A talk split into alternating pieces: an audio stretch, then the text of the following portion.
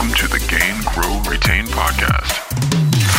All right. Well, we've got another episode of Gain, Grow, Retain, and today we've got Blake Bartlett, who is part of OpenView. And uh, Blake, why don't you uh, take away the floor for a minute and just tell us a little bit more about yourself and OpenView and what you guys are doing over there? Yeah, Jeff, uh, great to be here. Thanks for having me on the show. So, OpenView is a venture capital firm. We're based in Boston. We've been around since 2006. Uh, we manage uh, about a billion dollars, a billion and a half dollars of total capital, uh, and we invest exclusively in SaaS businesses. Uh, it's all we do. It's all we've ever done. Um, and then we're also pretty active about getting involved uh, from an operational support standpoint. So we're big on product-led growth, customer success, pricing and packaging, and a number of other things. So excited to be chatting with you today. Awesome. We always like to start these hopefully with a little bit of a fun question. So, uh, if you were to have a dream vacation, uh, where, where, would that be right now? I think it's maybe particularly appropriate because you know we can't necessarily go on our travels. But uh, what's what's your dream vacation for this year during uh, during the pandemic? Well, uh, anything during the pandemic. I'm easy at this point. Uh, but my wife and I were actually just uh, uh, reminiscing. So we just had our anniversary, um, and last year for our anniversary was a bigger one, and we had gone to to France and we're just saying, how can we possibly please get us back to France to drink some wine and uh, just enjoy some time? So, so one day soon we'll get back on a plane and head that direction. Yeah, I love it. My wife and I were supposed to go to Italy this year for our kind of big trip, and uh, unfortunately we couldn't. And so then we were reminiscing. We got engaged out in uh, Napa in wine country, and so we were also reminiscing about that, saying like, all right, when when can we at least just travel cross country to go drink some wine somewhere and get some different atmosphere? Um, and you know, clearly there's a lot more pressing things going on in the world for people to stay safe, and so hopefully we'll get to do that someday soon. But uh, I can feel your pain, so to speak. Yeah. Um, awesome. Well, we were just chatting here for a few minutes, you know, beforehand, and obviously we've got a ton of customer success leaders listening to the podcast. It's kind of our core audience, and so um, I love how you described, you know, early as you're talking about OpenView. You know, you guys like to be in in, in operations. You like to get into different areas, uh, kind of board areas, so to speak. So, um, how do you right now kind of envision? You kind of mentioned product led growth as a big category for you. So, how does customer success kind of fit into this product led growth? Like, how do you see those two things kind of becoming harmonious with one another?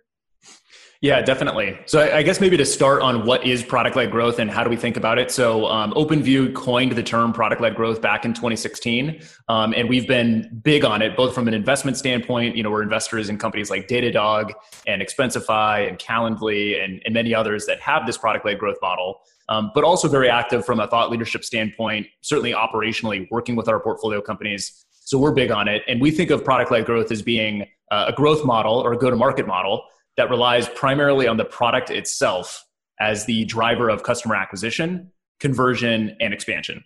So, you know, the customer journey today for enterprise software tends to start with self-service. You know, the how did your company adopt Slack, or how did you adopt Slack? How did you adopt the Calendly or Trello or any of these solutions? Chances are it was on a self-service basis, not because of a cold call. And so, if the customer journey has fundamentally shifted to where you're not starting with uh, sales conversations and a long sort of uh, journey through a funnel that might even involve customer success people or people who are going to be involved in the implementation and all that stuff. If now there are no humans involved, it's completely self service, and your users are out there on their own, how does that change the way that we build software products? How does that change the way that we build customer facing organizations? Um, and I'd say the biggest thing that we see is that you do lead with self service and there still is a role for humans. You know, I always say that product led growth is not anti sales, it's not anti success. It's just as needed, just as important as in tr- traditional models. You just change the order of operations. So instead of leading with sales and leading with success, you lead with product, and then you support and you expand with sales and success. So there's a really nice uh, natural um, uh, joining there and dovetail uh, and I think that customer success has uh, been extremely important for, for many years and has been growing its breadth. And I think becomes only that much more important in a product led world uh, because the size of your customer base and the number of people that you touch and the surface area of your product grows and gets extremely large.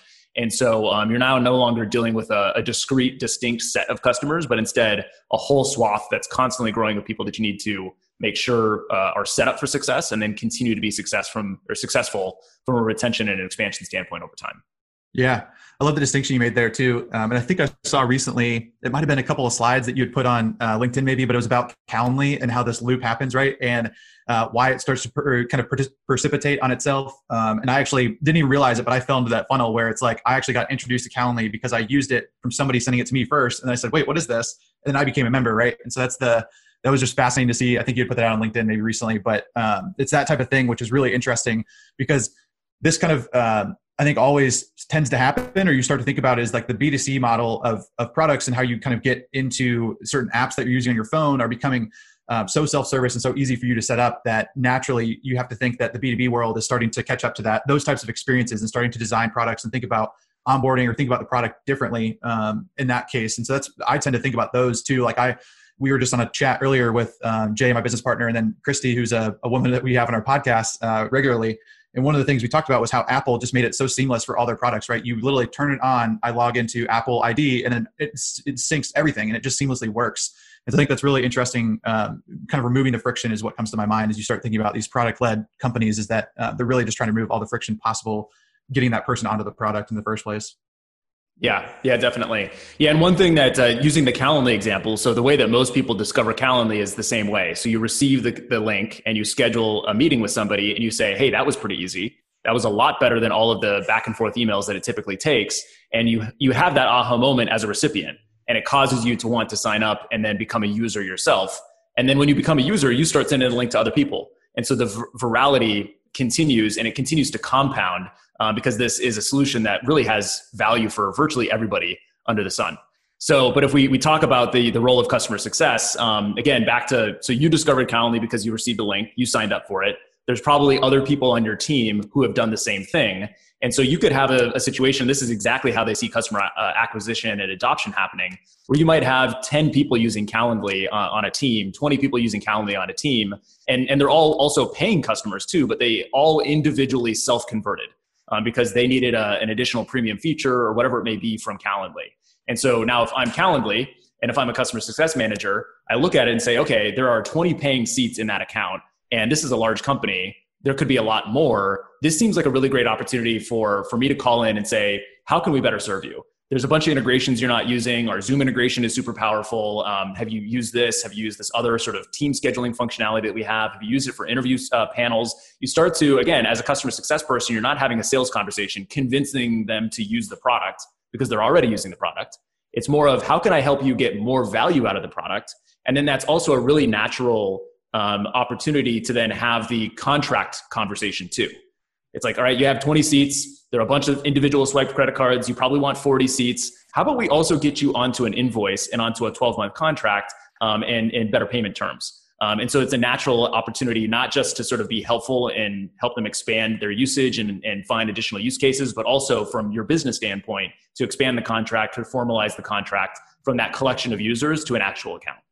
Yeah, yeah, that's uh, really kind of a fascinating point, right? Where it changes the dynamic of how customer success kind of thinks about these individual relationships um, and really starts to think about you know how can we tie those to a business and then try and and you know again get value for not only the business but the individuals um, the, the other point that that is interesting and i'm curious how this starts to happen over time because you mentioned right um, calendly is one example but essentially um, i would imagine in a lot of product led growth companies uh, the products can be used in so many various ways or so many different industries that uh, kind of segmentation on the back end or in, internally at the business segmentation becomes important because um, you want to start to identify kind of key use cases or uh, like other other examples that you can apply. And i think that just probably precipitates a little bit more in those types of scenarios because it probably is the breadth of people that are using the product. So segmentation becomes a big part for customer success to go drive some of those discussions and those questions that you were just mentioning Exactly. Yeah, because I think that the other, there's another sort of uh, misconception or sort of a common trap that people could fall into with product led growth or with journeys that start as self service, which is, you know, say you want to get a really big logo like Walmart or Amazon, and you get one user to sign up, and maybe it's, let's talk about Amazon. You get a salesperson in Seattle to sign up for it, and then you get somebody in their Boston office who's a recruiter to sign up for it. And you're like, great, now we have we doubled our seat count. Like this thing must be ready for an enterprise deal, right? Let me cold call that sales rep and see if they're if they're going to introduce me to their boss and, and it doesn't work that way, right? The sales rep has no, no idea that the person in the other office who's a recruiter is using the product. Um, they just got it because they thought it was going to be helpful. They're like, look, I, I don't have time for this. And so you need to be cautious about how quickly and how eagerly are you calling in and trying to activate this self-service demand and make sure that there actually is critical mass of demand um, and that there is consistency, right? If you have 10 sales reps in the same office who are all sitting right next to each other getting uh, value out of it, that's, that's momentum, right? If you have one and then you have somebody that's completely disconnected, that's not momentum. Um, those are just two data points. Yeah, yeah, and it. Um, I, I, like the way you talked about this a little bit earlier too, where you start thinking about the um, the experience from kind of that initial point that you even just sign up, right? Like it's just uh, everything has to be kind of so tightly wound either into the product or there's some sort of um, flow that's happening that's really guiding you that um, becomes less human led, which is a lot, tends to happen in a lot of B2B SaaS, especially enterprise organizations now. And I think that's been really interesting um, for us over the last three years is that people still tended to think in kind of human terms, right? Like, hey, I need to, like, we need to have this meeting and, and kind of alignment point. We need to have X, Y, and Z set up. Um, and so what we've tried to continue to get our thinking to be is, you know, what's the what is the easiest or best way to remove that friction and then is it right now maybe a person or a human that's doing that and then is that eventually something that we could get into the product or get into a pendo flow or something you know some sort of tool WalkMe that sits on top of, of the product but um, I think there's kind of maybe a gradual scale that you have to start thinking about too with some of these enterprise SaaS companies that have been traditionally operating in a way that was very human led. Uh, because I think even they're going to have to go through a little bit of a change where they're starting to think about uh, how to onboard, you know, their product a little bit faster, get get to, t- to moments of value because the market is just going to precipitate that, given where we're going and how quickly software is being uh, built.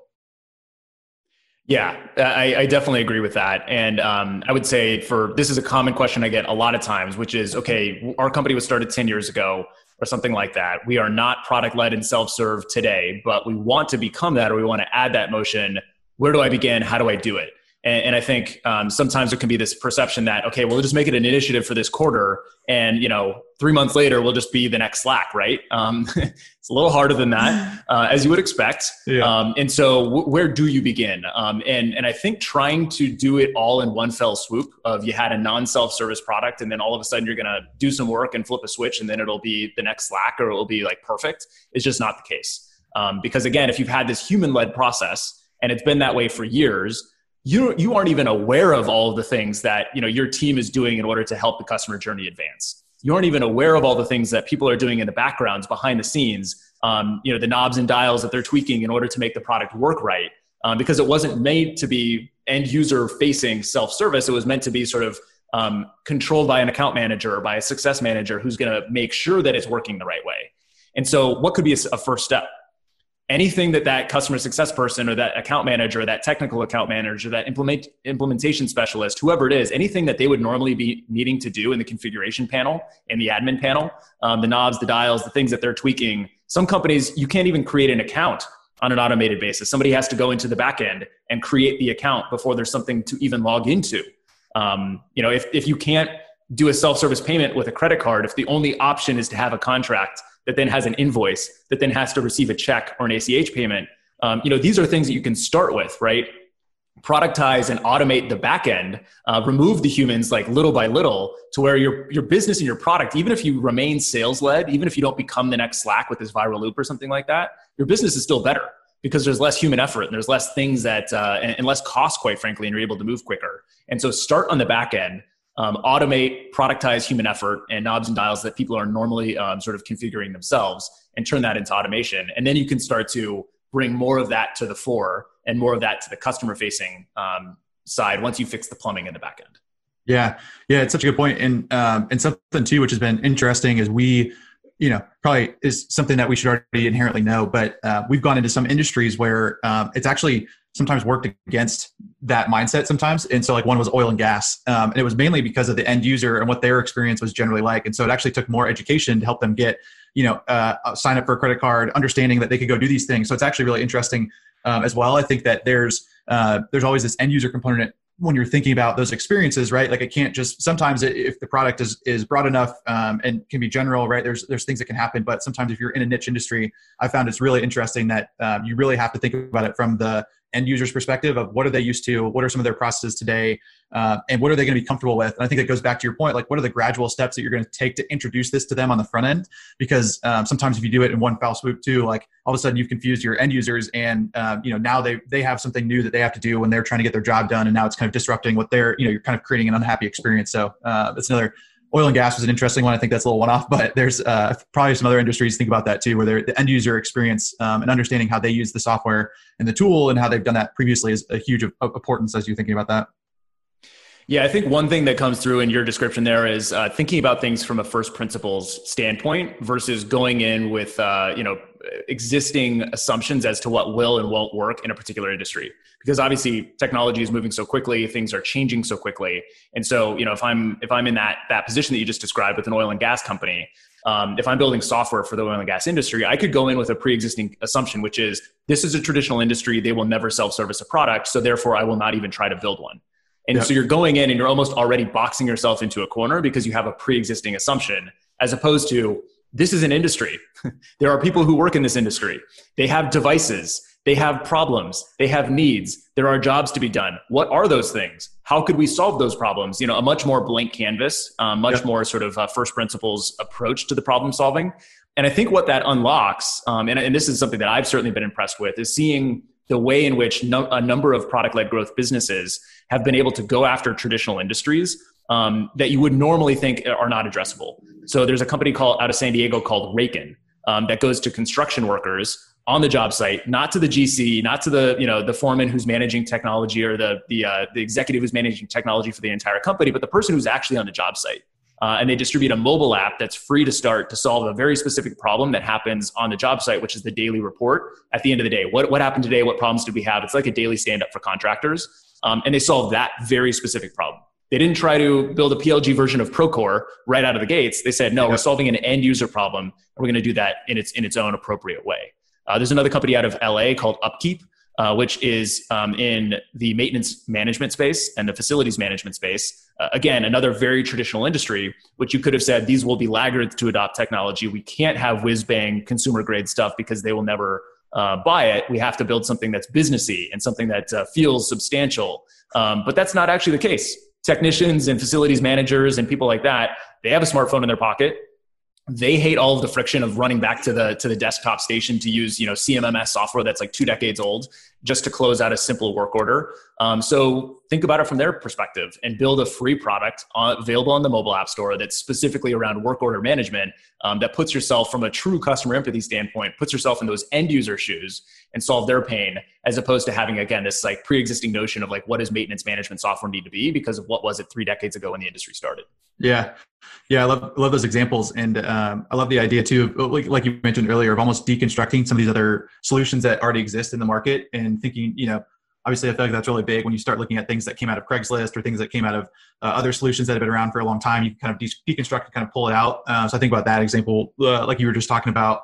Um, at, we were talking a little bit earlier too, like when you start looking at product-led businesses, you know, again, kind of coming from the, the enterprise SaaS or we'll say kind of human-led SaaS uh, traditionally, you know, you've got kind of your net net revenue retention becomes a, mostly a key metric that we're looking at on a regular basis. We're trying to find some leading indicators there. Um, a lot of times, we're trying to build health scores, maybe that encompass. Uh, you know, sentiment from the customer, sentiment from our side, product data, and so I'm curious, how does that kind of adapt or change as you're looking at some of the product-led uh, companies that you're working with? You know, how is it generally the same? Are you finding a couple of different points that you're kind of involving in that customer journey that you know uh, maybe are a little bit more automated and fit kind of in that um, kind of uh, fit into the the metrics that we're trying to get ahead of for you know some of our uh, lagging indicators yeah, well, I think that um, the another big shift that happens in product-led growth. Again, I talked about it as being about the end user. You're shifting your mindset from the executive or the champion who represents an account. Um, so you kind of have one person that you're you're looking to uh, to serve, or at least one primary person, and now it shifts it towards the end user where you have i gave that calendar example you have more like a collection of end users who are all sort of operating independently rather than a single champion who represents the account. And so having this mindset shift um, is important because it will as you mentioned change what you measure and change what you think as being the barometer for for how are we doing and, and what's our customer health uh, sort of uh, right now. So for example again back to the world in which it's an account that you have and you have a single champion really what you care about is what is that champion's level of satisfaction um, are they engaged with me? Are they still working there? Or did the champion leave? Because God forbid, that's the worst thing that could possibly happen in the old world, right? Um, yeah. And so it's all about the champion. Are they happy? Are they telling me the right things? Um, how are they, you know, uh, processing things with me on the QBRs? And does it seem like they're going to sign the uh, the renewal and possibly even upgrade? And, and you're kind of single threading through that that mindset. But and again, in this world where you have 20 Calendly users who may or may not be aware of one another, like who's the champion? There isn't a champion yet. Uh, eventually, you'll create, you know, again, if you get enterprise wide adoption, which Calendly has many of those, Slack, Zillow, many others. So they have a champion now, but it, you didn't get there by targeting the champion out of the gates. You got there by targeting the individual end users. And so you're going to think more about what are the product analytics, what are the engagement metrics, what are the what's even if it is NPS, what's the NPS at the user level um, rather than at the account level, and how can I look at these individual actions, um, you know, and, and sort of get a, a, combined view of the individual actions of users as opposed to you know taking the uh, champion's perspective as gospel. Yeah, yeah, it's interesting, like you said too. Like you're, you know, you're kind of uh, as you're thinking about piecing that account together, right, across the 20 users, or what you're thinking about. Uh, it becomes really important for that customer success manager to try and identify who could be uh, probably not only one champion, but who are probably several champions because uh, back to your example right i would imagine in some of these organizations that we're working with it starts to be that it's probably a lot more cross departmental use. You've probably got somebody in sales somebody in hr somebody in marketing who are using these things. And so now it can't just be that hey we've got one champion because that person might only live in the sales organization and now you, you've kind of neglected the other two. And so um, it probably becomes a lot more just about uh, kind of relationship mapping and understanding the organization a little bit deeply to say, hey, if we are going to go after this enterprise type action, um, we need to make sure we've kind of got the right contacts mapped in the right areas and understand um, ultimately like you know where's this invoice going to go? Like who's actually whose budget it's going to come from? How they're going to anticipate this on their end? Like it probably introduces slightly different questions that we're asking ourselves today because back to your point right? Generally today we're we already know we're already in one business unit for the most part and we're generally going to cross sell or upsell into another business unit where we kind of know that path. Um, and this is this becomes a little unclear hazy until it starts to kind of relationship map out Exactly. And I think that's that's a perfect opportunity for customer success managers. And I do think that this is the evolving role of customer success. Because if, if you're back to that collection of 20 individual users, um, it becomes the CSM's job, it becomes the, the software company's job to say, okay, what are the how can I piece together value, business value from these 20 people who are using Calendly so that I can make the 20 people, 50 people, or 100 people? Because I know to get from here to there, it is going to require an executive conversation.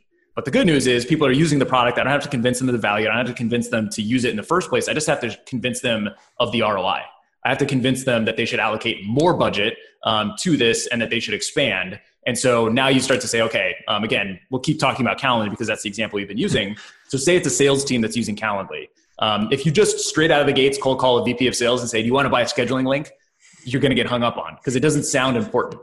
But if you look at the behavior of all the individuals and you say, okay, you know, it looks like they've been able to increase their meetings scheduled um, and like how busy their calendar is by 25%. And we've been able to see sort of a reduction of email volume just for basic annoying scheduling stuff by X percent.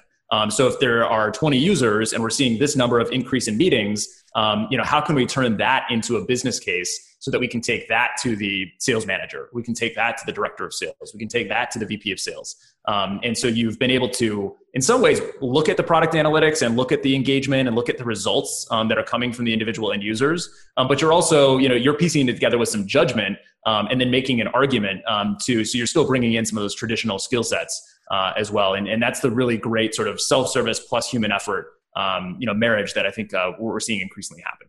Yeah, and probably the carrot on that stick, right? The carrot right at the end of there too is probably understanding what integrations they're currently using. So, are you do you use Zoom? Like, we can kind of understand their tech stack a little bit based on the integrations that they're using, and then also kind of piece that into the fold as well, right? Like, ultimately over time, uh, we're talking about a sales team. Hey, how does that data get back tracked back into Salesforce or back into our CRM engine? Um, and here's the best. Here, you know, here's use cases that we've seen across our other clients. Right. That's that's how you can kind of get to that extra point of value where you can actually be delivering them content from your other customers who have been successful, maybe with their same tech stack or, or you know how those things start falling together um, and how that kind of comes into the fold. So I love that example too of just again using the integrations to your advantage as well as the product analytics to help tell the story um, and then again, uh, over time, you're going to have so many of those stories internally that you can kind of rely upon to drive value in those situations uh, back into that customer. Yeah, exactly. And by having some of those conversations, you can also identify if there are misconceptions that you can clear up. You know, for example, back to, to Calendly, you know, if, if you sort of reach out and say, hey, so how about, uh, how about we get the whole sales team using this thing? And say you get a response back which is well actually we wouldn't be able to do that because we'd be looking for a solution that can embed into the website so you can do self-service uh, demo booking. Um, so we're not ready for calendly. And then you would immediately respond back and be like no we have that functionality. Here's the documentation for our open api uh, and here are two customer examples of people who do that right? Yeah. so you can also identify and understand like if you just leave self-service to its own devices they will probably eventually get there um, but they it's not going to be a top priority, and so they might eventually get there two years later. Um, and if you could sort of come in and act as a catalyst and help, and maybe they get there in six months as opposed to two years, it's better for them because uh, they're getting more value out of it, and it's better for you um, because you got there faster. Yeah, yeah, man, that's a good example.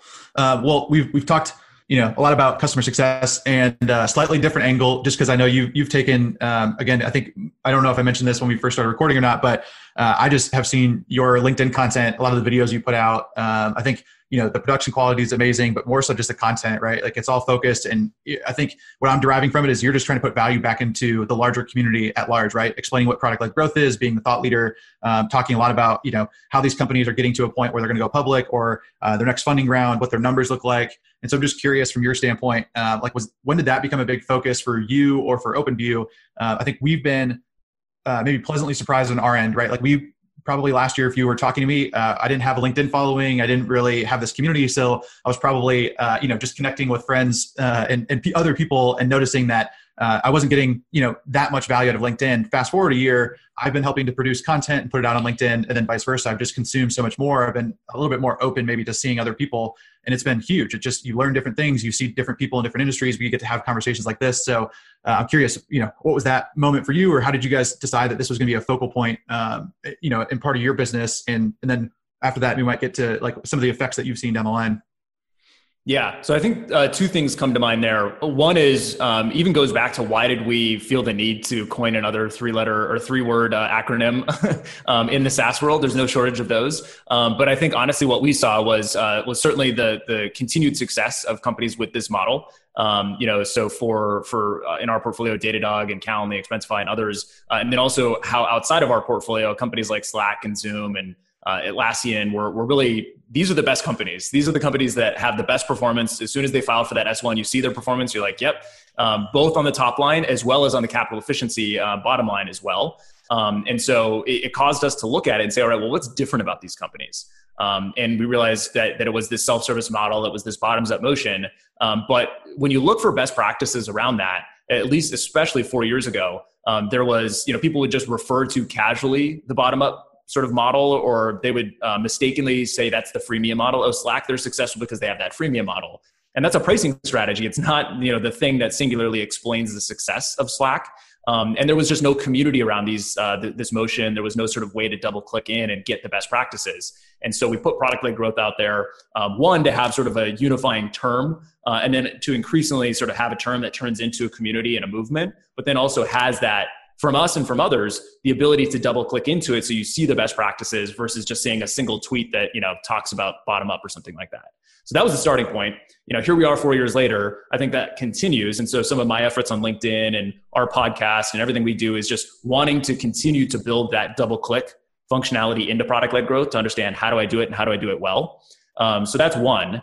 And, and i think the other thing uh, which is newer for me um, in the last you know year or so which led to me um, doing a lot more stuff on LinkedIn, was was realizing that there still is a misconception as well that this is a, an isolated example, um, that product led growth is an isolated thing that only works in certain companies. There's kind of this dismissal, which is like, yeah, that works if you're Slack.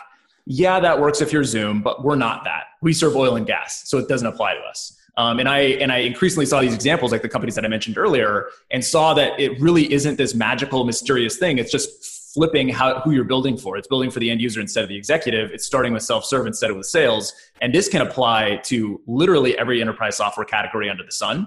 And so then the goal became, how can we make the world realize that this isn't just Slack, Zoom, and Calendly, but this is applicable everywhere?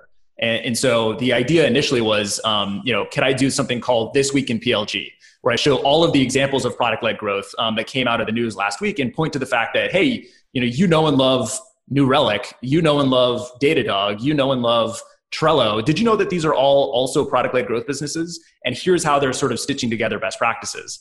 Um, and so that, that has then developed from a sort of this week in PLG like news digest into a daily show, which is called the PLG 123, where we do one story a day and unpack exactly that and just show people that product led growth is everywhere. It applies to all industries. There are lots of ways to sort of embrace it, um, and, and you're seeing it pop up everywhere. So that's really the intent, um, and, uh, and, and have been getting great response out of it, and, and, people have been loving it.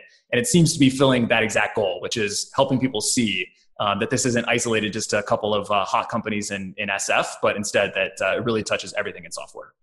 Yeah, yeah, and I think that to me the big thing that has stood out, at least for us, is we've developed our kind of a gain, grow, retain community, and we've started to put you know thought leadership content out there about customer success. Was you know for us it was the conversations that it opened and the people and the engagement that you get and the fact that you know you kind of think sometimes that there hey there's probably already content out there. There's probably already there's enough content in the world right? And then you start as you start doing your digging as you start looking it's like hey there really isn't that much great content or i think i have a different angle.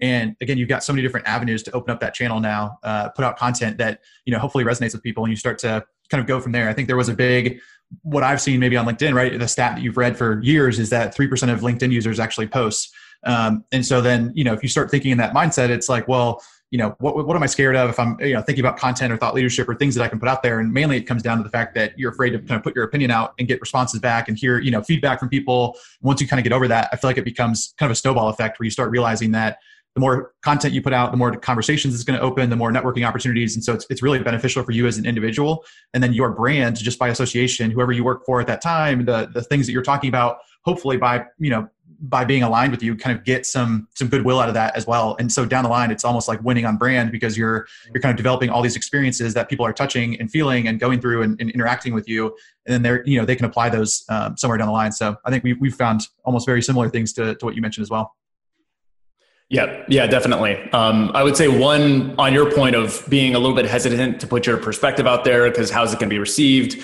Um, I would say one thing that I was certainly sensitive to at the beginning was um, th- there are no singular points. Everything is caveated, and I felt like if I was putting a singular point out there that wasn't sort of I understand that you could see it this way. I understand you could see it that way. And there's an argument for this and that and the other. Like I felt like the the need to make sure that people knew that you know I didn't have a singular sort of uh, myopic point of view, but that I appreciated the pantheon of perspectives that you could have here. Um, that tends not to do very well on LinkedIn or on social media in general, like highly caveated and nuanced uh, perspectives. And so, you know, on, on, social media, kind of coming out with that strong perspective, um, you know, I even kind of jokingly just say, hey, this is a hot take um, because like I'm not trying to be nuanced. I'm trying to sort of put out something that I'm observing. And then the nuance comes through comments right? Somebody says, yeah, that's true, but I'm worried about this. Um, and then you can kind of layer in your perspective. Yeah, it's a good point. I see these data points and stuff. And so it turns it into a more conversational channel um, which you know creates much more real connections with the people that uh, that are following you or that you're engaging with. Um, and then it also happens to you know feed the LinkedIn algorithm or whatever social media algorithm, so it also you know drives some uh, potential for virality on that particular post too.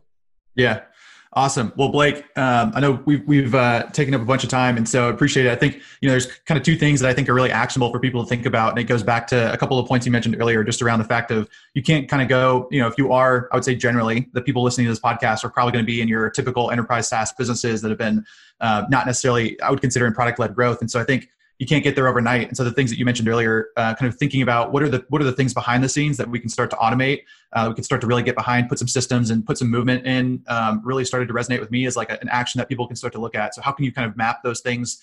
Um, look at them, start to document what's happening internally that we need to do in order for the customer to get this product or this experience to happen, um, and then starting to almost like document those on a regular basis with your starting with your executive team, your product team, going around and thinking, okay, are these challenges that we could solve? Like, when does this really fit into our strategy as we go forward?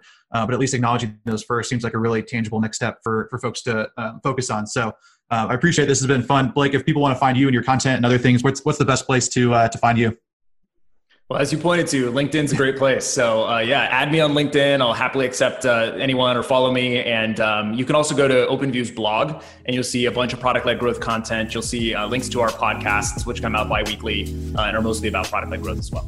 Awesome. Well, hope uh, I hope you and your wife get to go to France and uh, enjoy some of that wine. And until then, hopefully, we'll get another chance to talk soon. Yeah, someday. We're looking forward to it. Thanks so much, Jeff. Hey guys, thanks so much for taking the time to listen to the Gain, Grow, Retain podcast. If you liked what you heard, please take a moment and share the podcast with your friends and colleagues and subscribe. We really appreciate it. Talk to you soon.